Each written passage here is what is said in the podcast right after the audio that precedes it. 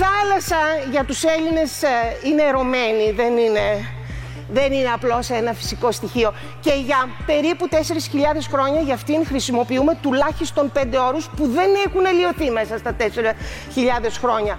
Θάλασσα, πέλαγος, αρχιπέλαγος, πόντος, ωκεανός. Όροι που χρησιμοποιούνται και από άλλες ε, γλώσσες του κόσμου και αυτό μας φέρνει στο υπερόπλο του ελληνισμού που είναι, που είναι η ελληνική γλώσσα όταν δεν λέμε τη σκηνή stage και το διάλειμμα break. Με συγχωρείτε δηλαδή. Έλεος, έλεος, έλεος. Ε, λέω, γιατί πριν λίγο άκουγα θα ανεβούμε στο stage. Ποιο stage, Χριστιανέ μου; Σκηνή είναι, σκηνή. Οι Έλληνες δημιούργησαν το θέατρο και ονόμασαν τα διάφορα μέρη του θεάτρου. Χιλιάδες ακροατές, ατελείωτες ώρες μαθημάτων και αμέτρητες διαλέξεις που συναρπάζουν. Η Μαρία Ευθυμίου είναι βραβευμένη καθηγήτρια ιστορίας στο Εθνικό Καποδιστριακό Πανεπιστήμιο Αθηνών. Τα τελευταία 15 χρόνια γυρίζει ανά την Ελλάδα με ένα άσβεστο πάθος, δίνοντας ομιλίες και συζητώντας με εκατοντάδες ανθρώπους που σπέβδουν να την ακούσουν. Οι αφηγήσεις της αποτελούν ένα συναρπαστικό ταξίδι στο παρελθόν. Είμαι ο Γιάννης Πανταζόπουλος και ακούτε τη σειρά podcast της LIFO «Ακού την επιστήμη». Για να μην χάνετε κανένα επεισόδιο μπορείτε να μας ακολουθείτε στα Apple Podcast, στο Spotify και στα Google Podcast. Είναι τα podcast της LIFO. Η Μαρία Ευθυμίου γεννήθηκε στη Λάρισα το 1955. Μεγάλωσε σε ένα περιβάλλον που της πρόσφερε πολλά ερεθίσματα. Ο πατέρας της ήταν φιλόλογος και η μητέρα της δασκάλα. Στο παρελθόν μου είχε πει «Στράφηκα στην ιστορία από την ανάγκη μου για εσωτερική και εξωτερική παρατήρηση. Ω παιδί, κρυφά άκουγα όσα μου έκαναν εντύπωση. Ήταν ένα παιχνίδι η συνεχής παρατήρηση του εαυτού μου και κατ' επέκταση η παρατήρηση των άλλων σε σχέση με την κοινωνία. Είχα μία απορία για όλα. Έτσι, αποφάσισα να γίνω αποκωδικοποιητής αυτής της κοινωνίας και να ασχοληθώ με την επιστήμη της ιστορίας. Η παρατήρηση, η αυτοανάλυση και η ετεροανάλυση ήταν αυτή που με βοήθησε, πιστεύω, να γίνω καλύτερη μητέρα, ιστορικός, φίλη και πολίτης. Σήμερα έχουμε τη χαρά και την τιμή να έχουμε μαζί μας στο στούντιο της LiFO τη διακεκριμένη ιστορικό και συγγραφέα Μαρία Ευθυμίου. Κυρία Ευθυμίου, γεια σας. Ευχαριστούμε πολύ που είστε μαζί μας σήμερα. Εγώ, χαρά μου που είμαι μαζί σας. Θέλω να ξεκινήσουμε από κάτι γενικό. Τι θα λέγατε, τι εποχή είναι αυτή που ζούμε, τι θα μας απαντούσατε; Συναρπαστική εποχή, καταπληκτική.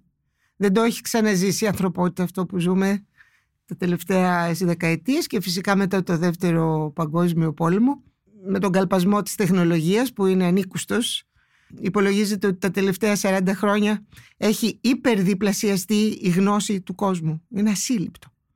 Από το 1980 μέχρι σήμερα έχουμε μάθει πολύ περισσότερα από όσα η ανθρωπότητα στα εκατομμύρια χρόνια που ζει. Ε, επίσης τα τελευταία 30 χρόνια έχει μειωθεί η απόλυτη φτώχεια στον κόσμο κατά 60% σύμφωνα με τα στοιχεία της UNESCO. Πάλι καταπληκτικό. Και τούτο γιατί η μισή Κίνα έχει μετακινηθεί προς τη μεσαία τάξη. Και το ίδιο συνέβη και στην Ινδία. Δηλαδή οι δύο θηριώδεις ε, χώρες με τα δισεκατομμύρια κατοίκων ε, έχουν δει τεράστια βελτίωση στην ε, ζωή των κατοίκων τους. Και η Αφρική έχει βελτίωση σε σχέση με το παρελθόν. Οπότε και αυτό είναι ένα, μία παράμετρος. Απ' την άλλη φυσικά είναι και τα θέματα της, της, του φυσικού περιβάλλοντος. Εκεί θα είναι το μεγάλο παιχνίδι του μέλλοντος.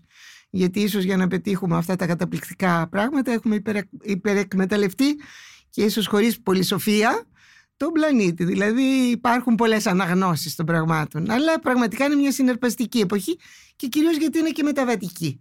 Δηλαδή μοιάζει να κλείνει ο κύκλος των Ηνωμένων Πολιτειών και να έρχεται ο κύκλος της Κίνας ενδεχομένως. Οπότε και αυτό είναι συναρπαστικό. Έτσι κι αλλιώς ασχολείστε και με την παγκόσμια ιστορία, αλλά θέλω να διακινδυνεύσω μια πρόβλεψη από εσάς. Αν σας έλεγα τι θα γράψει η ιστορία για την πανδημία, τι θα μας λέγατε; Θα γράψω ότι ήταν ε, μια και αυτή μεγάλη στιγμή διότι δεν ήταν δά και κάτι τόσο σοβαρό. Η στροπότητα έχει ζήσει τρομερά πράγματα. Η πανόλης και η χολέρα δηλαδή στο παρελθόν ήταν ε, άλλης κλίμακας από αυτό που ζήσαμε και έτσι όπως το ζήσαμε βέβαια με τέτοιες συνθήκες η ανθρωπότητα πλέον έχει πολύ καλύτερες γνώσεις ιατρικές, πολύ περισσότερες παροχές. Στο παρελθόν αυτές οι ασύλληπτα βαριές ασθένειες, οι άνθρωποι τις περνούσαν μόνο με προσευχές. Στην πραγματικότητα και με ξύδι, για να αν είχαν ξύδι μέσα στο σπίτι, αυτές ήταν οι... και κανένα ασβέστη και ασβεστώματα. Και από εκεί και πέρα τα πτώματα ήταν βουνά. Ε, τώρα το ζήσαμε με τις καλύτερες συνθήκες οι περισσότεροι άνθρωποι αυτού του πλανήτη γιατί ε, η βελτίωση των συνθήκων της ζωής της ανθρωπότητας μετά το δεύτερο παγκόσμιο πόλεμο είναι ανήκουστες. Οι περισσότεροι έχουμε τρεχούμενο νερό στο σπίτι μας.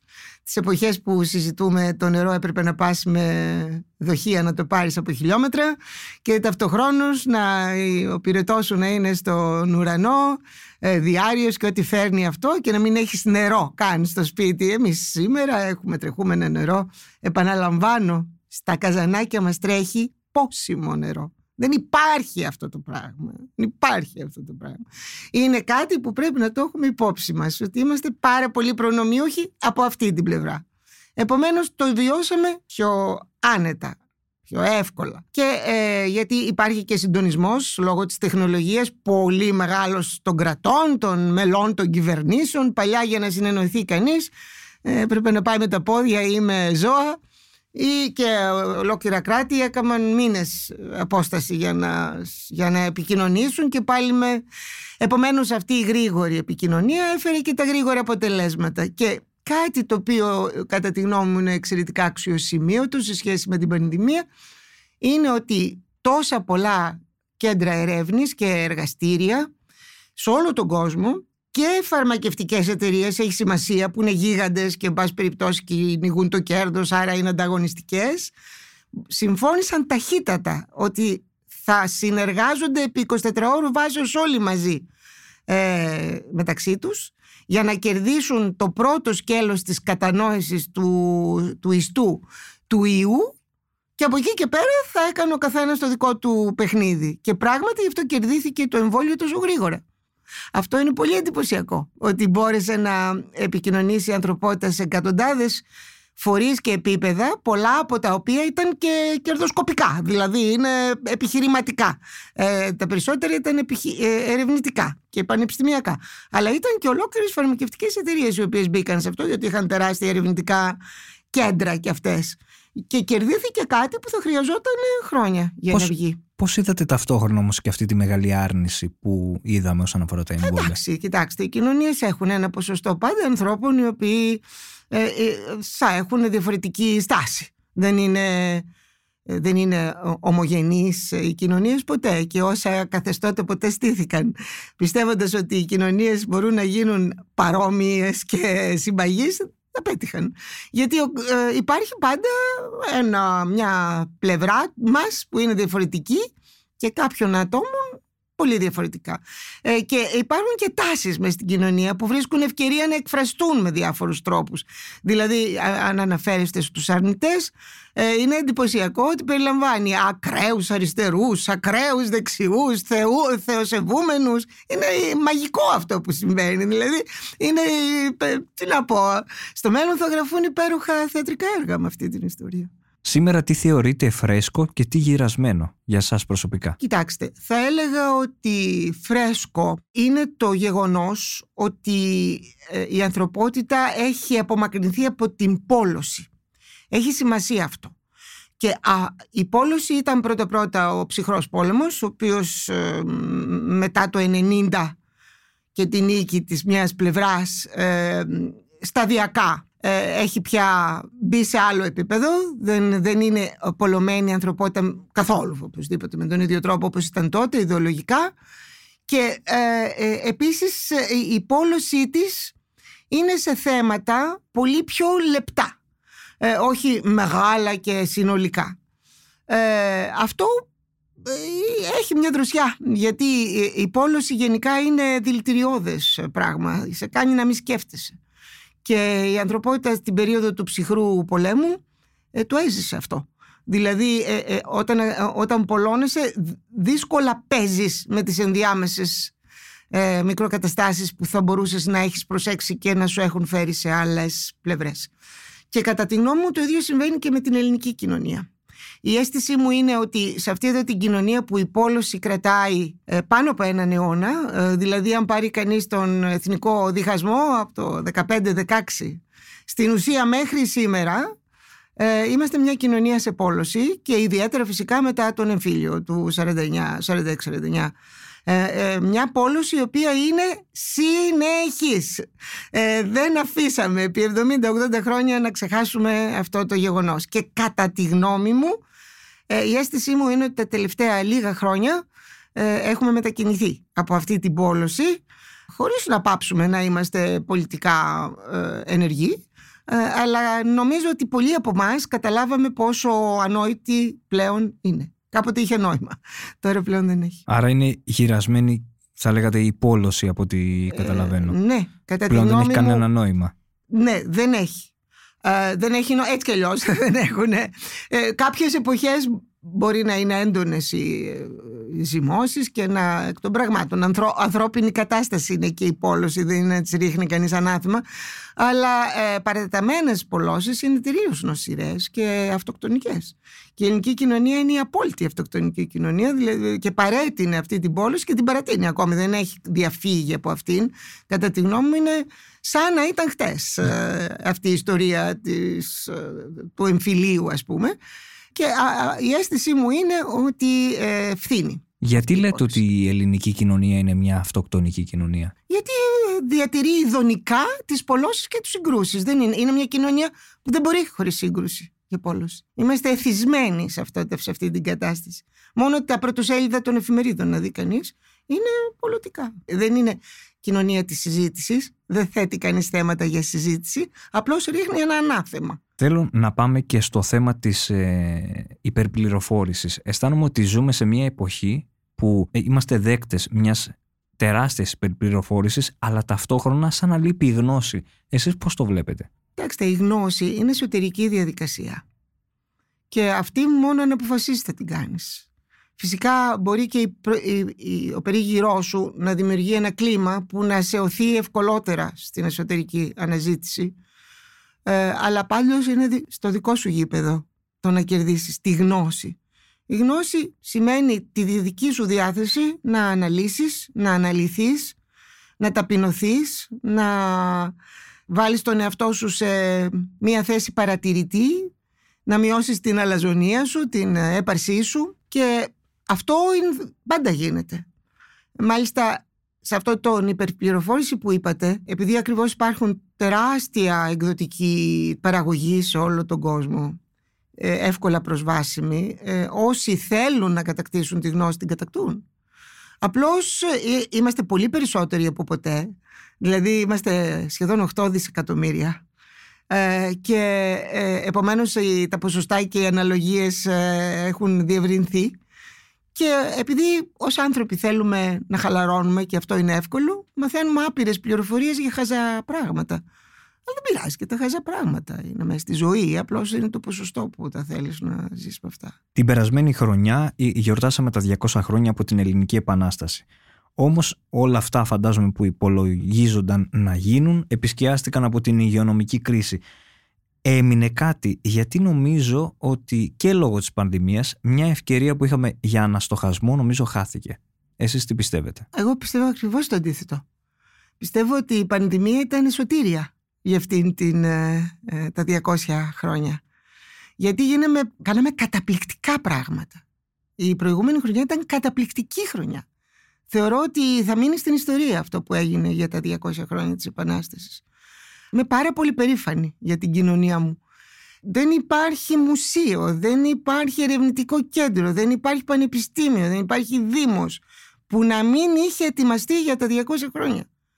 Και η εκδοτική οίκη, τι να πούμε τώρα. Ε, η, ε, η τηλεοπτική σταθμή που ο καθένας είχε ετοιμάσει δύο-τρία ντοκιμαντέρ για την Επανάσταση, πια ήταν υπερβολή η παραγωγή ντοκιμαντέρ για την Επανάσταση και οπτικού υλικού. Και ε, όσα τουλάχιστον παρακολούθησα και σε αρκετά μετέσχα κιόλας γιατί μου ζητούσαν άνθρωποι να μετάσχω, δεν τα είδα ολοκληρωμένα, ε, σχεδόν κανένα. Αλλά η αίσθησή μου ήταν ότι ήταν σοβαροί άνθρωποι αρκετά πίσω από αυτό που κάναν και από φίλους που τα είδαν είχα ακούσει καλά λόγια. βιβλία ε, ασύλληπτα, σπουδαία. Ε, συνέδρια καταπληκτικά, για πρώτη φορά δηλαδή με, διεθνή. Ε, το, στο Χάρβαρντ, εκδοτική οίκη παγκοσμίου κλάσεως ε, ασχολήθηκαν με την επανάσταση του 21 και όχι από μόνοι τους, δηλαδή εμείς ε, από εδώ είχαμε στρώσει το χαλί γι' αυτό. Θεωρώ ότι όχι απλώς ήταν κερδισμένο, θα μείνει, θα μείνει αποτυπωμένη αυτή η χρονιά με εκπληκτικές εκδόσεις. Εκπληκτικές όμως. Και σπουδαίες συμβολές που δεν έχουν τελειώσει. Ακόμη γίνονται δράσεις για το 21 και θα γίνονται μέχρι το 30. Έχει σημασία αυτό διότι φέτος ας πούμε εκτός του ότι έχουν μείνει ορφανές εκδηλώσεις από το προηγούμενη χρονιά όχι λίγες ε, είναι τα 200 χρόνια από τα Δερβενάκια, τα 200 χρόνια από τη σφαγή της Χίου, ξέρετε, τα 200 χρόνια από, την, ε, από τη λήξη της Εθνοσυνέλευσης της Επιδαύρου. Κάθε φορά έχεις κάτι σπουδαίο να τονίσεις και να αναστοχαστείς. Νομίζω ότι είχε αυτό το χαρακτηριστικό. Ας πούμε το Πανεπιστήμιο Αθηνών επί τρία χρόνια γιορτάζει το, το 21.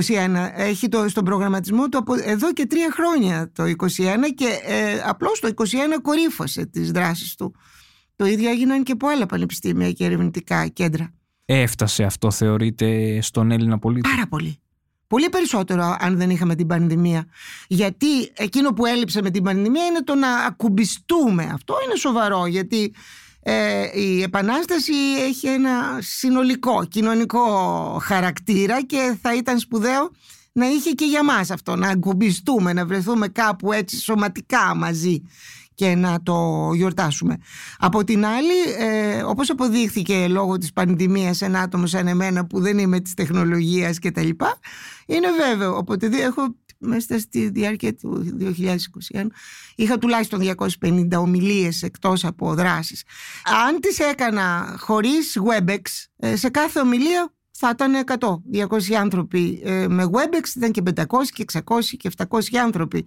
Και ε, λέω τη δικιά μου εμπειρία. Είμαι βέβαιη ότι το ίδιο ισχύει και για τους άλλους ε, ανθρώπους που μετέσχαν. Μέσω της τεχνολογίας δηλαδή αυξήθηκαν οι άνθρωποι που παρακολούθησαν δράσεις. Πέρυσι είχαμε το 2021.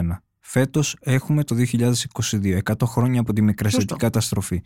Τι, τι θεωρείτε ότι θα μπορούσαμε να κάνουμε για τον φετινό, όχι εορτασμό όπως πέρυσι, αλλά μια καταβήθηση σε αυτό που είχε γίνει πριν 100 χρόνια. Και το 2021 έχει πολλές πλευρές για καταβήθηση και τουλάχιστον ε, σε όσα ε, εγώ είχα υπόψη μου, δεν έχω υπόψη μου το σύνολο της επικράτειας, ε, υπήρξαν ε, σημαντικότατες συμβολές στο να ξεφύγει κανείς από την εύκολη έπαρση και τονισμό του θετικού ε, και να καταβυθιστεί σε μια ανασκόπηση και των ε, δύσκολων και των ε, τραυματικών και των λυπηρών και όλα τα όσα έχει και λογικό.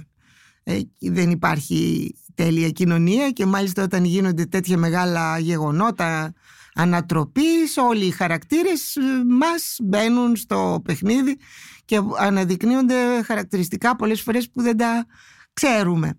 Ε, θέλω να πω και εσείς και εγώ αν βρισκόμασταν σε μία συνάφεια όπως βρέθηκαν οι άνθρωποι το 21 με τον κίνδυνο του θανάτου να είναι πραγματικά ε, πάνω από το, τη ζωή σου δεν ξέρω τι χαρακτήρα θα βγάζαμε θέλω να πω ε, εν ασφαλεία πολλά μπορείς να λες και πολλά μπορείς να δείχνεις ε, το 22 και αυτό έχει πολλές πλευρές έχει και πλευρές ε, για μεγάλη για ε, τονισμό πραγματικά θετικών στοιχείων της ιστορίας μας και άλλων λυπηρών ήταν ένα παιχνίδι που το προσπαθήσαμε και το χάσαμε. Αν είχε κερδιθεί, εντάξει, όλα παίζονται στο, στο περίπου, έτσι. Και όλα τα δείχνει το μέλλον. Και εκεί η, Έλληνα, η Ελλάδα προσπάθησε να παίξει ένα πολύ γερό παιχνίδι, ε, τολμηρό παιχνίδι και το χάσε. Ε, θα μπορούσε και να το κερδίσει. Δηλαδή εκείνη την εποχή κερδιζόταν και πράγματα. Αν το είχαμε κερδίσει, τα αρνητικά που τώρα τονίζουμε δεν θα, τονί, θα τα τονίζαμε με τον τρόπο αυτό. Θα λέγαμε έγινε εκεί μια αστοχία, αλλά το αποτέλεσμα είναι το θετικό. Εκεί όμως είχαμε το αρνητικό αποτέλεσμα και γι' αυτό Όμως πρέπει να σας πω κάτι. Το ότι ήρθαν 1,5 περίπου εκατομμύρια άνθρωποι εδώ ε, είχε αναπόφευκτα και πολλές θετικές πλευρές τις οποίες και μπορούμε να αναδείξουμε και το οφείλουμε κιόλας γιατί οι άνθρωποι που ήρθαν και τσαγανό είχαν και υπομονή και αξιοπρέπεια και υπερηφάνεια και εργατικότητα ήταν ωραίοι Έλληνες που συνέβαλαν στον και στην οικονομική ανάπτυξη. η οικονομία της Ελλάδας. Μέσα στο Μεσοπόλεμο δηλαδή ε, είχαμε δείκτες ε, ε, οικονομικών επιδόσεων. Μπορέσαμε να αντιμετωπίσουμε την, το κράχ του 29 πολύ καλά. Είμαστε από τις χώρες που αντιμετώπισαν το κράχ του 29 πραγματικά επιτυχημένα. Φυσικά η οικονομία μας δεν ήταν τόσο δυναμική ώστε να έχει τις βλάβες που είχαν οι πραγματικά δυνατές οικονομίες διότι τα, τα κράχ βλάπτουν πάρα πολύ όσο πιο πολύ δυνατή είναι η οικονομία. Οπότε ποιος θα τις είχε, οι Ηνωμένες Πολιτείες Αμερικής, η Αγγλία, η Γαλλία θα είχε το, το, τα μεγάλα πλήγματα, λέω τώρα, η Γερμανία. Αλλά και η Ελλάδα είχε το μερδικό της από τα προβλήματα και όμως τα αντιμετώπισε εξαιρετικά το 29. Το κράχ, όχι δεν είχε κραδασμού, αλλά το αντιμετώπισε. Χάρη και σε αυτά. Ε, θα γυρίσω για κάτι τελευταίο στο 1821. Πείτε ότι μπαίνουμε στη μηχανή του χρόνου και επιστρέφουμε τότε, που την ξέρετε καλά εκείνη την περίοδο. Πείτε μας κάτι από την Αθήνα που δεν γνωρίζουμε και για να είμαι δίκαιος πάντα σας ακούμε ενδιαφέρον όταν περιγράφετε ένα άγνωστο θεωρώ γεγονός τη μάχη του Φαλήρου. Αλλά πείτε μου εσείς τι θα διαλέγατε. Ένα γεγονός που καθημερινά περνάμε έναν δρόμο όπως η λεωφόρο Συγκρού αλλά μπορεί να μην ξέρουμε ότι εκεί έχει γίνει μια αιματοχυσία. Σε, αυτή τη, σε αυτό το αυτή τη ναι. λεωφόρο χοντρικά, λίγο πιο μέσα, σε αυτό που λέγεται ανάλατος, υπάρχει ε, υπάρχει στάση λεωφορείου ανάλατος. Εκεί έγινε η μεγάλη μάχη αλλά στην πραγματικότητα σε όλη την περιοχή μεταξύ Ακροπόλεως η, Ακρόπολη των Αθηνών ήταν το άκρο πραγματικά της Αθήνας από εκεί και πέρα ήταν ε, αλάνα άδεια. Από σπίτια μέχρι το Φάληρο εκεί έγινε ίσως η πιο κρίσιμη μάχη του αγώνα.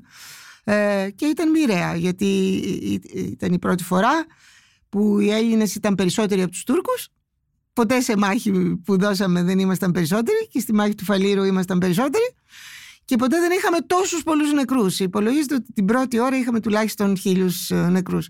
Και η ήττα μας ήταν η μεγαλύτερη που υπέστησαν ποτέ οι ελληνικές δυνάμεις και τότε έμοιαζε ότι όλα πάνε χαμένα. Δηλαδή η αίσθηση ήταν ότι δεν έχει πολύ περιθώριο η Επανάσταση. Ε, το άλλο που δεν γνωρίζουμε είναι ότι η Ακρόπολη, τον, η Ακρόπολη που ήταν το κάστρο της Αθήνας, ε, το κάστρο, κάστρο ε, της Αθήνας, είχε μια ιστορία περίπου σαν το Μεσολόγγι.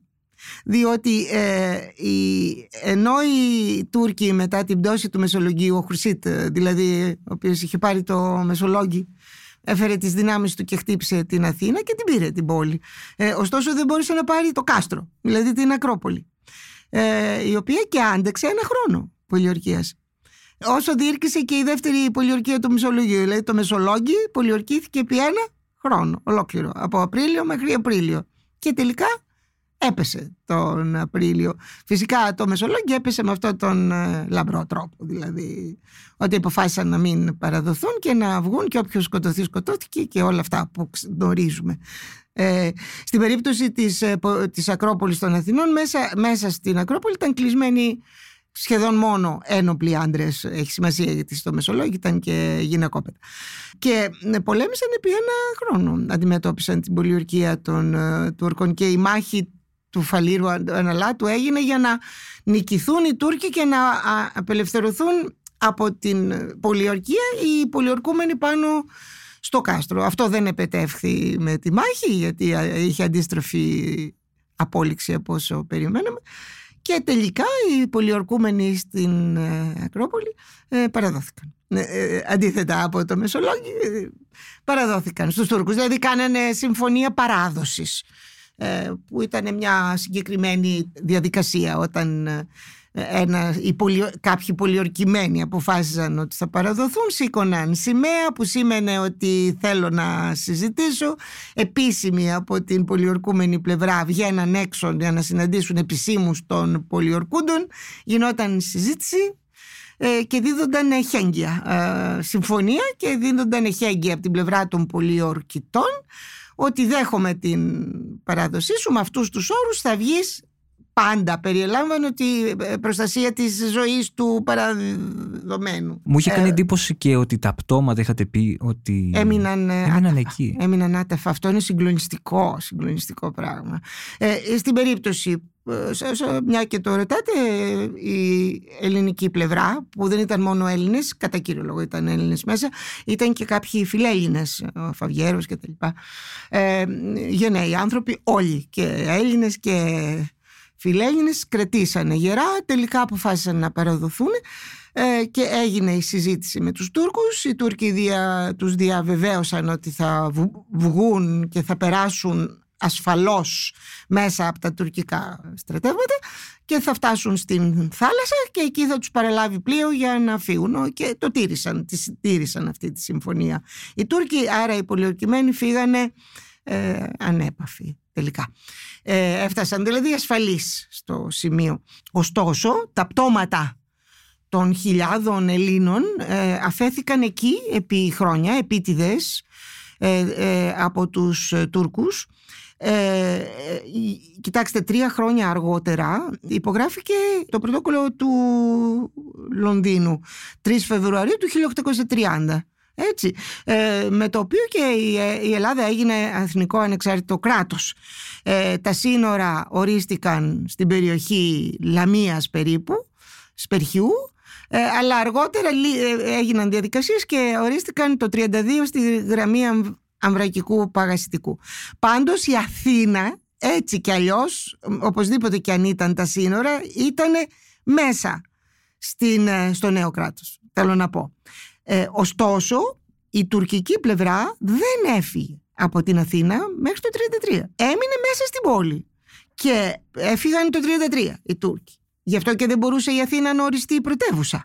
Δεν, δεν υπήρχε αμφιβολία ποια θα ήταν η πρωτεύουσα που λέγεται. Δεν υπήρχε καμία αμφιβολία ποια θα είναι η πρωτεύουσα. Μόνο η Αθήνα θα μπορούσε να είναι η πιο διάσημη πόλη των Ελλήνων σε όλο τον κόσμο. Δεν υπήρχε περίπτωση. Και ήταν και στο σημείο που ήταν και με το κάστρο της και όλα αυτά. Και, ε, όμως δεν μπορούσε να οριστεί η πρωτεύουσα της Ελλάδος γιατί δεν, ε, υπήρχε, δεν, δεν ήταν στον έλεγχο των ε, Ελλήνων. Ε, και ε, όταν οι Έλληνες ήρθαν μετά το 1933 που έφυγαν πια οι Τούρκοι και από την πόλη και από όλη την περιοχή ε, οι- βρήκανε πλέον μόνο τα κόκαλα, ε, χιλιάδες κόκαλα ε, σπασμένα ε, γιατί τα ζώα τα έσπαζαν για να φάνε τα μεδούλια και τα λοιπά. Όλη, ε, όλη η παιδιάδα αυτή ήταν σπασμένη με κόκαλα. Μέχρι τέλος επίτηδες ε, τα είχαν αφήσει για να θυμίζουν στους Έλληνες ε, την ήττα τους. Πάντως, ε, ακούγοντας τώρα να λέτε όλα αυτά, γνωρίζουμε ιστορία, γιατί μαθαίνουμε και πολλούς μύθους ανάμεσα στις αλήθειες. Αλλά ο τρόπος νομίζω που την μαθαίνουμε την ιστορία, ειδικά στο σχολείο, είναι λίγο προβληματικός. Κοιτάξτε τώρα να σας πω κάτι. Εγώ υποτίθεται ότι είμαι επαγγελματίας ιστορικός και ξέρω πέντε πράγματα. Δηλαδή όσο και να διαβάζεις, ε, λίγα είναι. Δεν- Δεν ξέρω τι θα πει ξέρω η ιστορία. Ε, όλο διαβάζω κάτι καινούριο και λέω «Αχ, Θεέ μου, αυτό δεν το ήξερα». Και, πφ, νιώθω, νιώθω την συντριβή μου ότι είναι τόσα πολλά που δεν ξέρω και φυσικά δεν υποθέτω ότι, ότι αυτό είναι πραγματικότητα για πολλούς από εμάς. Ε, έτσι και αλλιώς πορευόμαστε προσπαθώντας να καταλάβουμε. Ξέρουμε πάντοτε ότι είναι μισερά αυτά που ξέρουμε γιατί δεν έχουμε και όλα τα στοιχεία. Κάνουμε και γέφυρες για να καταλάβουμε τα στοιχεία και κάνουμε και αναγωγές και κάνουμε και υποθέσεις και όλα αυτά να, για να συλλάβουμε μια εποχή. Όλα, όλα αυτά είναι επιρρεπή σε, και σε υποκειμενισμούς, ε, έντιμους υποκειμενισμούς, αλλά είναι επιρρεπή σε όλα αυτά. Τώρα στο σχολείο δεν περιμένουμε να μάθουμε ιστορία από το σχολείο. Σε καμία χώρα του κόσμου. Στο σχολείο μαθαίνεις πέντε πράγματα, τέλος πάντων όσο το δυνατόν πιο συγκροτημένα για να καταλάβεις κάποιες, ε, κάποιες γενικές πλευρές των πραγμάτων. Από εκεί και πέρα ε, από άλλους δρόμους μαθαίνεις βαθύτερα, είτε διαβάζοντας εσύ, ε, είτε παρακολουθώντας, αν είσαι φιλομαθής, τι να πω, διαλέξεις, είτε ε, με άλλους τρόπους. Το λέω γιατί τα προγράμματα σπουδών είναι κάπως πεπαλαιωμένα με την έννοια ότι έχει τύχει να γίνεται ε, αστείο το γεγονός ότι ο πατέρας και ο γιος μπορεί να είχαν το ίδιο βιβλίο ιστορίας. Αυτό δεν είναι παράλογο. Ειδικά σε μια εποχή όπως είναι η τέταρτη πλέον βιομηχανική επανάσταση. Αυτό σημαίνει στην Ελλάδα. Ναι. Δεν παρακολουθώ και πολύ, Στη- αλλά εκείνο το οποίο γνωρίζω είναι ότι αλλάζουν συνέχεια τα βιβλία σε αυτή τη χώρα. Συνεχώς υπάρχει επιθετικότητα απέναντι στα βιβλία ότι δεν είναι σωστά και το Παιδαγωγικό Ινστιτούτο άλλαζε κάθε τόσο βιβλία. Ε, σε σημείο αστείο. Ε, ε, αυτό είχα καταλάβει εγώ ότι γίνεται. Δεν- δηλαδή είχα την αντίστροφη αίσθηση, αλλά μπορεί να έχετε δίκιο. Δεν το, δεν το γνωρίζω. Δεν πειράζει να είναι και παλιό το βιβλίο. Θέλω να πω, δεν είναι ηλεκτρονικοί υπολογιστές ιστορία. Στους ηλεκτρονικούς υπολογιστές, μια, μια, ένα μήνα να μην έχεις ενημερωθεί για τα καινούργια άρθρα, έχεις μείνει πίσω. Στην ιστορία μπορεί να είσαι μια χαρά και με παλιά βιβλία. Θέλω να πω. Το λέω με την έννοια δεν πάει κάτι λάθος κατά τη γνώμη σας στο εκπαιδευτικό σύστημα; Ε, κοιτάξτε, πρέπει να το ξαναρχίσουμε από την αρχή. Αλλά όχι για τους λόγους που λέτε. Συνολικά εννοείται. Γιατί έχει χάσει την απαιτητικότητά του, έχει, κάθε, έχει χάσει κάθε ουσία συζήτησης, γιατί όλα τα παιδιά παίρνουν α, όλα παίρνουν α στο δημοτικό και όλα 19 και 20 στο γυμνάσιο και στο λύκειο. Πρόκειται περί γελιότητος, γελάει οικουμένη με αυτό. Έχουμε τους περισσότερους αριστούχους στον κόσμο που δεν ξέρουν να κλείνουν ο άνθρωπος του ανθρώπου.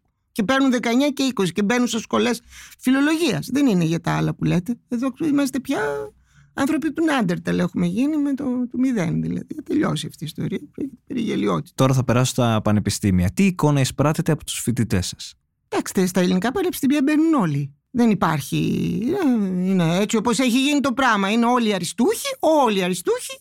Έχουν γίνει άπειρα σχολές ε, και τα ΤΕΗ γίνανε πανεπιστήμια, ο ΑΕΗ. Έχει γεμίσει η Ελλάδα τώρα.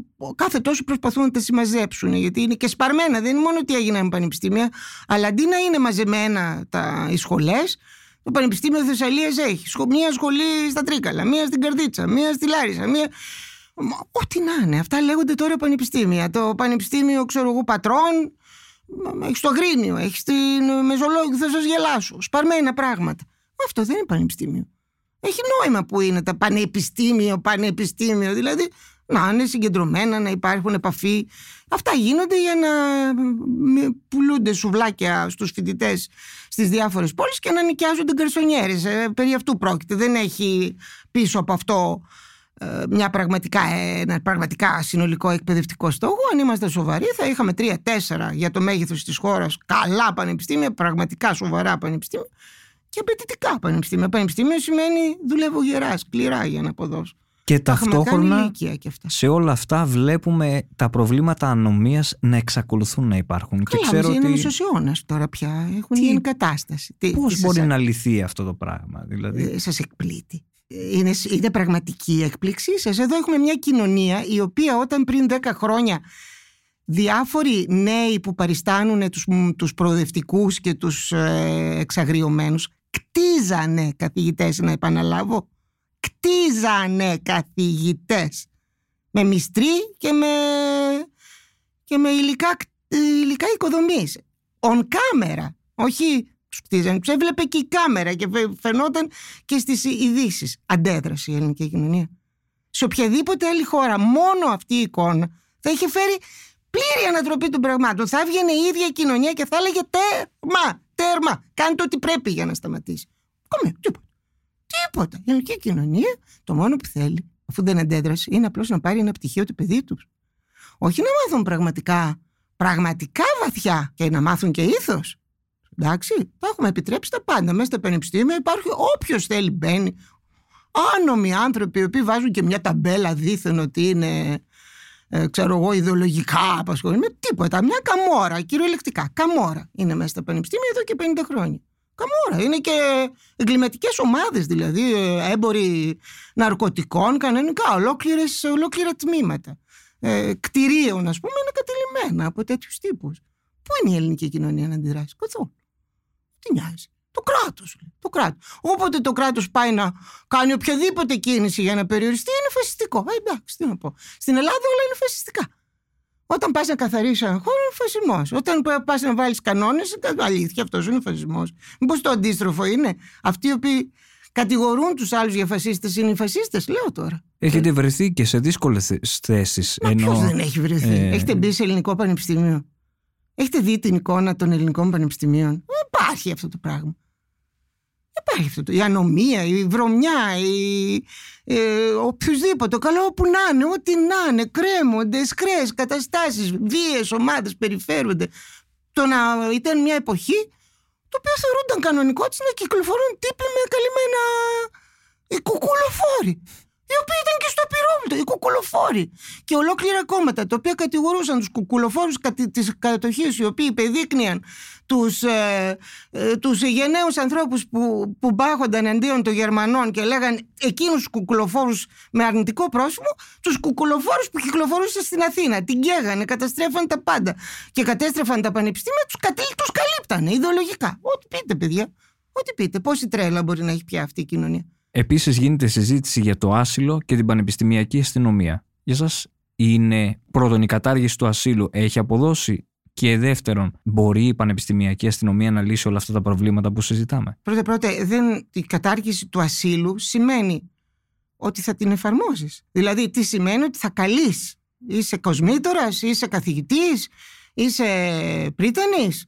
Όταν κάτι δεις, αμέσως καλείς την αστυνομία που έρχεται. Σωστά; Και δεν χρειάζεται η απόφαση της συγκλήτου γιατί παλιά για να δει η αστυνομία έπρεπε να μαζευτείς δηλαδή σε μία εβδομάδα από το γεγονός θα πάει παρνόταν μα δεν έχει νόημα. Το θέμα είναι όταν γίνεται κάτι έκνομο αμέσως να σπέβδει κανείς. Οποιοδήποτε είναι αυτός να σπέβδει αμέσως.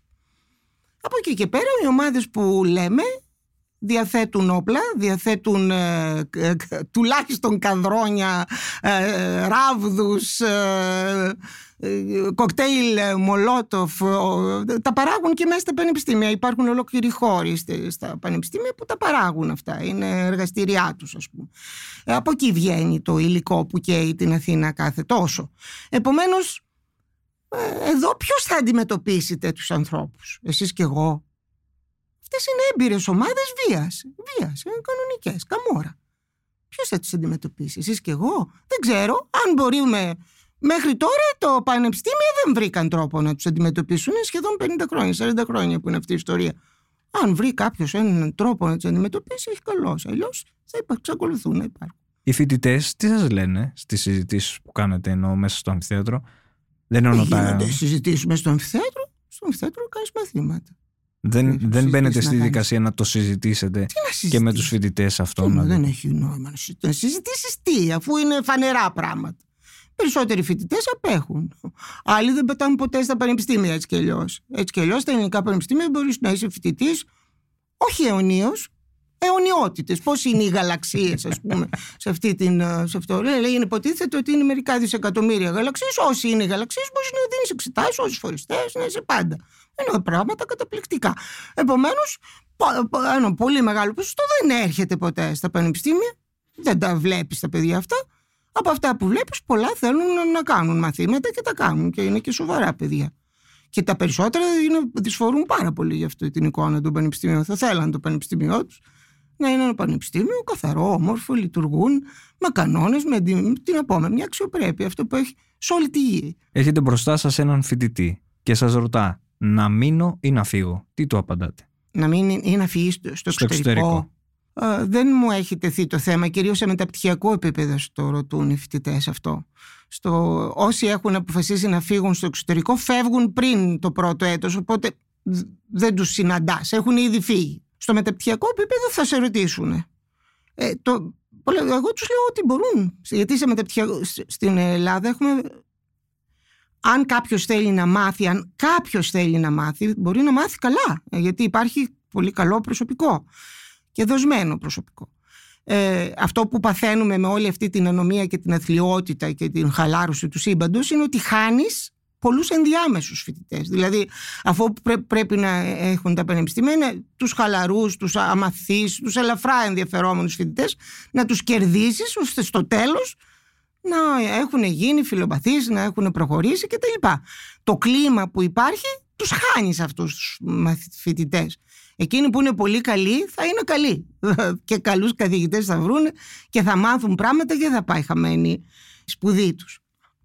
Τώρα σε μεταπτυχιακό επίπεδο τουλάχιστον αυτά τα μεταπτυχιακά που εγώ γνωρίζω και στο δικό μου τμήμα χωρίς αμφιβολία, θα, με- χωρίς συζήτηση θα έλεγα, μείνε να κάνεις μεταπτυχιακά στο Πανεπιστήμιο Αθηνών, στο τμήμα μου τουλάχιστον, δεν το ξέρω όλο το Πανεπιστήμιο. Αλλά ε, αν δεν είναι σοβαρά οι σπουδές, αλλά μην νομίζετε, δεν είναι και στο εξωτερικό όλα τα πανεπιστήμια πολύ σοβαρά.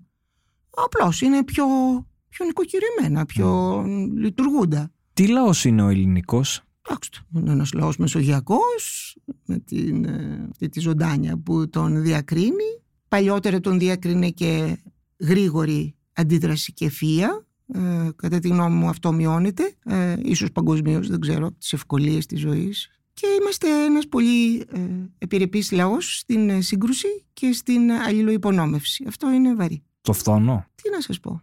Δεν ξέρω αν είναι ο φθόνος. Είμαστε επιρρεπείς σε ανόητες, επιπόλαιες καταστάσεις. Εντάξει, είναι, είναι κάτι με το οποίο πορευόμαστε. Πείτε μου ποια παθογένεια στην Ελλάδα σας ενοχλεί.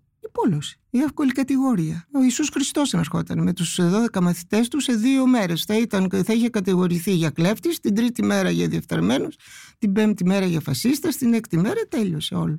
Όλο μας το οπλοστάσιο για να μην πάει μπροστά τίποτα. Δέκα χρόνια κρίση δεν μας έμαθαν τίποτα. Πολλά.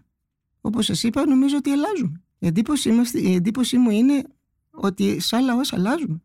Και αυτό φαίνεται. Ορίμασε η κοινωνία στη διάρκεια των Ναι, χρόνων ναι. αυτών. Ναι, ναι. Νομίζω ότι και η κρίση και η υγειονομική κρίση και η, το γεγονός ότι ο ΣΥΡΙΖΑ ήταν για πέντε χρόνια ε, κυβέρνηση και αυτό έπαιξε το ρόλο του στην μείωση του, της πόλωσης. Και στο τέλος της αυταπάτης και των ε, Κοιτάξτε, ψευδαισθήσεων. απλώς έγινε το πράγμα πιο ρεαλιστικό. Ε, αυτό. Ο καθένας είδε, κατάλαβε και απ- αποκόμισε κάποια ιδέα και ε, συζητάμε με τον εαυτό του πιο ήρεμα για τα δεδομένα από ό,τι παλιά. Τι ορισμό θα δίνατε στη λέξη πατριωτισμός σήμερα, στην εποχή μας; Όχι μόνο σήμερα, πάντα. Να δουλεύεις. Ένα είναι, κάνεις τη δουλειά σου.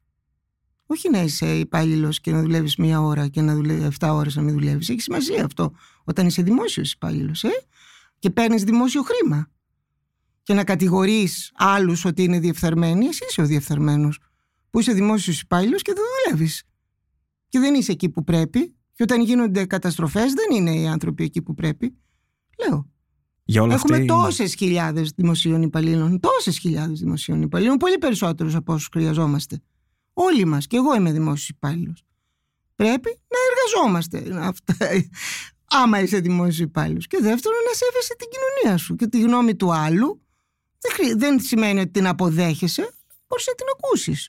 Έχει σημασία αυτό το πράγμα. Είναι, ε, είναι μέγιστος πατριωτισμός το να μην δημιουργείς νοσηρό περιβάλλον στην κοινωνία που ζεις. Διότι αν αυτή η κοινωνία δεν έχει συνοχή, τότε είσαι χαμένος συνολικά. Αυτό είναι πατριωτισμό, κατά τη γνώμη μου. Και τι θεωρείτε επαναστατικό; Πιο επαναστατικό από αυτό δεν μπορώ να φανταστώ. Στην Ελλάδα δεν το συζητούμε.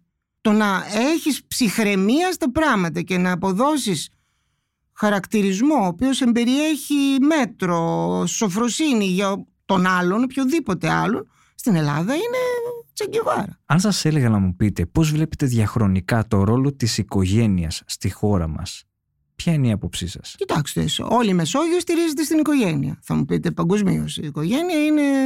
Έτσι έχει στηθεί η ανθρώπινη κοινωνία. Δεν είναι θέμα. Απλώς στη Μεσόγειο είναι οι κοινωνίες πολύ πιο πολύ στηριγμένε στο οικογενειακό ε, πυρήνα και η Ελλάδα επίσης. Ιταλία, Ισπανία. Οι αραβικές χώρες να δείτε τι γίνεται. Εντάξει. Ε, έχει και αυτό την δύναμή του. Ε, απλώς στις πολύ προχωρημένες χώρες, αυτές που συνήθως συγκρίνουμε, που είναι συνήθως βόρειες χώρες ε, και είναι προτεστάντικες χώρες, δηλαδή ανήκουν σε άλλο δόγμα και άλλη νοοτροπία ζωής, ε, έχουν αναπτύξει πολύ τους θεσμούς τους οποίους και σέβονται και οι θεσμοί έχουν υποκαταστήσει σε μεγάλο βαθμό αυτά που προσέφεραν οι οικογένειες από αυτό. Όχι ότι και εκεί δεν υπάρχουν αλλά εκεί έχει μειωθεί ο ρόλος της οικογένειας. Ε, γιατί στις προτεστάντικες κοινωνίες 18 χρονών οφείλεις να φύγεις από το σπίτι σου. Οφείλεις. Και να ζεις μόνος σου χωρίς να σου δίνουν οι γονείς δραχμή. Και ο γιος του Bill Gates. Σας έχω ακούσει πολλές φορές να μιλάτε για το υπερόπλο του ελληνισμού που είναι η γλώσσα. Ναι, είναι. Πείτε μας λίγα πράγματα γι' αυτό γιατί εμ, θυμώνεται πολλές φορές όταν δεν υπάρχει. αλλοιώνεται. Ε, δεν η- Ο τρόπος με τον οποίο σκοτώνουμε μια γλώσσα τέτοια γλώσσα. Τα μέσα, στα μέσα μαζικής ενημέρωσης, η χρήση, στα βιβλία, στις βιτρίνες δεν υπάρχει εκτό, εκπτώσεις. Sales. Υπάρχει sales και, και, και off, sales off, cotton. Δεν υπά, όλα είναι αγγλικά. Δεν υπάρχει βαμβακερό, δεν υπάρχει λινό στις βιτρίνες. Παντού, παντού. Τίτλοι μαγαζιών, ε, καταστημάτων. Μπορεί να σημαίνει όμως αυτό. Σημαίνει ήττα. Πολιτισμική ήττα. Δεν, δεν έχει συνέστηση πρώτα-πρώτα εσύ τι σπουδαίος είναι ο πολιτισμός σου, ότι και αυτός έχει μια αξία. Δεν λέω ότι είναι ο σπουδαιότερος στον κόσμο, αλλά έχει μια αξία. Και να τον τιμάς. Όπως τιμάς και τη μάνα σου και τον πατέρα σου. Δεν είναι ίσως οι καλύτεροι γονείς στον κόσμο, αλλά τους τιμά, σωστά.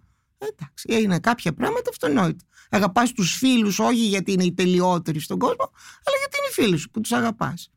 Όχι σαν αυτή τη γλώσσα που είναι 4.000 χρόνια γράφεται συνεχώς, μόνη αυτή και η κινέζικη γλώσσα. Είναι, είναι ζωντα, ζωντανές γλώσσες αδιάκοπα και μπορούμε να τις παρακολουθήσουμε επί σχεδόν 4.000 χρόνια. Μόνο δύο γλώσσες στον κόσμο το έχουν, η ελληνική και η κινέζικη. Τι σας παρακίνησε όλα αυτά τα τελευταία περίπου 15 χρόνια να γυρίζετε την Ελλάδα και να δίνετε ομιλίες; Η στεναχώρια μου από όλα αυτά. Γιατί θεωρούσα ότι αυτοκτονούμε, ότι βλάπτουμε την κοινωνία μας ενώ θα μπορούσαμε να είμαστε καλύτερα. Δεν λέω ότι θα ήμασταν τελειότερη κοινωνία στον κόσμο, αλλά σε τούτη εδώ την κοινωνία τη είχαν πολλές ευκαιρίες να είναι πάρα πολύ καλή και καλύτερη. Δεν είμαστε αποτυχημένη κοινωνία, αλλά είμα, αναλογικά με το τι μπορούμε να, μπορούσαμε να είμαστε, ναι, είμαστε αποτυχημένοι. Αναλογικά. Αλλιώς είμαστε μια κοινωνία αρκετά στο Βαλκάνια. Εξακολουθούμε να έχουμε του καλύτερους δείκτες. Από τι έχει ανάγκη σήμερα η Ελλάδα, Σοβαρότητα. Σοβαρότητα και υπευθυνότητα. Και αυτοκριτική, ε. Δεν φταίνει, δεν φταίνει οι άλλοι. Για, για όλα αυτά είναι πάντα οι άλλοι; Δεν φταίνει οι άλλοι. Εντάξει, ας κοιταχτούμε στον καθρέφτη. Ποια είναι η αγαπημένη σας ιστορία; Να αφηγήσετε όταν βρισκόσαστε ενώπιον κοινού σε διάφορες πόλεις Ελλάδας; Αγαπημένη ε, είναι διάφορες. Ε, με ενδιαφέρει πολύ ο κύκλος των θρησκειών που διδάσκω. Όταν κάνω παγκόσμια ιστορία ε, υπάρχει και ένας κύκλος που αφορά τις θρησκείες. Αυτός νομίζω ότι είναι ο πιο ενδιαφέρον κύκλος. Γιατί το λέτε αυτό; Τι σας ελκύει; Γιατί δεν, μέσα από τις, την ιστορία των θρησκειών δεν λες, λες όλη την ιστορία του ανθρώπου στην πραγματικότητα γιατί περιέχει και τις νοοτροπίες και τις τάσεις ζωής. Η θρησκεία, εγώ δεν είμαι θρησκευόμενη, ε, είμαι άθρησκη θα έλεγα. Απλώς είμαι χριστιανή ορθόδοξη από ε, λόγους πολιτιστικούς, γιατί ανήκω σε αυτή την κοινωνία και υπάρχουν πολλά πράγματα που αγαπώ και είναι ο κωδικάς μου. Και με χαρά το υπηρετώ. Αλλά πιστεύω ότι οι θρησκείες είναι κατασκευές των ανθρώπων. Α, αφού είναι κατασκευές των ανθρώπων, οι άνθρωποι κατασκεύασαν κάτι για να μπορούν να ζουν καλύτερα και να έχουν κάποιους ηθικούς κώδικες που φαντάστηκαν ότι βοηθάει τα υπαρξιακά τους ζητήματα, τη σχέση τους με τον άλλο κτλ. Οπότε, αν το δει κανείς σαν ε, κοινωνικές κατασκευές της θρησκείας, τότε αποκωδικοποιεί όλη την ανθρώπινη ιστορία. Τη γνωστή ανθρώπινη ιστορία. Τι είναι αυτό που σας τροφοδοτεί, Το ότι ζω και το ότι θεωρώ προνόμιο το ότι έχω γεννηθεί και ζω. Και ξέρω ότι θα πεθάνω. Σας απασχολεί καθόλου το τέλος, ο θάνατος; Πάρα πολύ. Δεν υπάρχει μέρα που να μην το σκέφτομαι. Ίσως χωρίς υπερβολή δεκάδες φορές τη μέρα. Θυμίζω συνέχεια στον εαυτό μου ότι είμαι θνητή. Και αυτό με κάνει να νιώθω πολύ βαθιά. Και πολλές φορές να αντιμετωπίζω, τι να σας πω, πιο αποφασιστικά ε, και δύσκολες στιγμές. Ή και να φωτίζω πιο πολύ τις όμορφες. Γιατί ξέροντας ότι όλα είναι πολύ σύντομα, ε, δεν αξίζει τόσο να ε, δίνεις μεγάλη έμφαση ε, σε, στις δύσκολες στις, ε, στις καταστάσεις, να τις βαθαίνεις και να βρίσκεις αδιέξοδα. Σε βοηθάει να λες σταμάτα. Αυτό, αυτό είναι ένας μικρός κύκλος. Σε αυτόν τον κύκλο εσύ μπορείς να κάνεις τόσα ή τόσα. Προσπάθησε και, και αυτό. Και όπου βγει. Δεν είσαι Θεός, ένας μικρός άνθρωπος είσαι. Στο θυμίζει αυτό ότι είσαι ένας μικρός άνθρωπος. Πώς ένας άνθρωπος πιστεύετε ότι μπορεί να επιτύχει την προσωπική του ολοκλήρωση; Ο καθένας μας είναι ένα ταξίδι διαφορετικό, αλλά που μοιάζει, συγκλίνει σε κάποια. Είμαστε, αυτό είναι το μαγικό των ανθρώπων, ότι ο καθένας μας είναι διαφορετικός. Και αυτό είναι αυτό που κάνει και πολιτικά τις κοινωνίες που επιτρέπουν την πολυπλοκότητα των ανθρώπων να είναι πιο πλούσιες και δυναμικές. Οι κοινωνίες που θέλουν να κάνουν όλους τους ανθρώπους όμοιους, στην ουσία μετέχουν σε μια ύβρη. Δηλαδή περιορίζουν την ανθρώπινη ομορφιά. Ε, αυτό δεν σημαίνει ότι δεν χρειάζεται να υπάρχουν κανόνες. Χρειάζεται οπωσδήποτε να υπάρχουν κανόνες για να συνεπάρχουν οι άνθρωποι σε μια κοινωνία. Αυτό, επομένως, είναι ένα πολύ ενδιαφέρον, μια πολύ ενδιαφέρουσα πλευρά της συζήτησης, που είναι βαθιά πολιτική συζήτηση, με την έννοια του πολίτη, όχι κομματική, δηλαδή πώς θα ζούμε καλύτερα ως άνθρωποι μαζί. Τώρα σε αυτό το ταξίδι της, ε, του καθενός, για να μπορούμε νομίζω να, να το κάνουμε να είναι γόνιμο και αποτελεσματικό, ε, ε, έχει μεγάλη σημασία να είμαστε αυτοπαρατηρητικοί. Κατά τη γνώμη μου δεν μπορείς να έχεις ένα ταξίδι ουσίας εάν δεν καταλάβεις τον εαυτό σου. Αν δεν καταλάβεις τον εαυτό σου δεν μπορείς να καταλάβεις κανέναν ούτε να βοηθήσεις κανένας, ούτε να βοηθηθείς από κανέναν. Και αυτή η εσωτερική διαδρομή του ανθρώπου είναι η πιο δύσκολη θα έλεγε κανείς, αλλά επειδή ο συνομιλητής σου είναι διαθέσιμος κάθε στιγμή, δηλαδή ο ίδιος ο αυτός είναι διαθέσιμος κάθε στιγμή, ε, εάν το, αν το αξιολογήσεις ότι χρειάζεται αυτή η διαδικασία, μπορείς να το πετύχεις. Γιατί τον έχεις κοντά σου, πάντα. Τι θεωρείτε σημαντικό στη ζωή, κλείνουμε με αυτό. Αυτό που σας είπα. Το να χαίρεσαι τη ζωή, όχι με την έννοια του χαίρομαι χοροπηδώντας, αλλά χαίρομαι την ασύλληπτη ομορφιά ε, συνδυασμού και αποκωδικοποίησης που σου δίνει. Είναι μια πνευματική ειδονή νομίζω η ζωή, εκτός από τη χαρά της, γιατί η εμπειρία έχει αυτό που έλεγαν οι αρχαίοι, το Διονυσιακό και το Απολώνιο, ε, η χαρά, η τρέλα που και αυτό έχει την ομορφιά του. Ε, το πιο σημαντικό επίσης είναι η άλλη πλευρά, η, η εμβάθυνση στα πράγματα. Είναι το πιο όμορφο που μπορείς να έχεις. Κύριε Ευθυμή, θέλω να σας ευχαριστήσω πάρα πολύ που ήσασταν μαζί μας και σήμερα εγώ, και για όσα μας είπατε. Να είστε καλά. Ήταν ένα επεισόδιο της σειράς podcast της LIFO «Άκου την επιστήμη». Σημερινή καλεσμένη η διαπρεπής ιστορικός Μαρία Ευθυμίου σε μια συζήτηση για την ιστορία, τη γλώσσα, τον ελληνισμό, το χώρο της εκπαίδευσης και την πανδημία. Για να μην χάνετε κανένα επεισόδιο, μπορείτε να μας ακολουθείτε στα Google Podcast, το Spotify και στα Apple Podcast.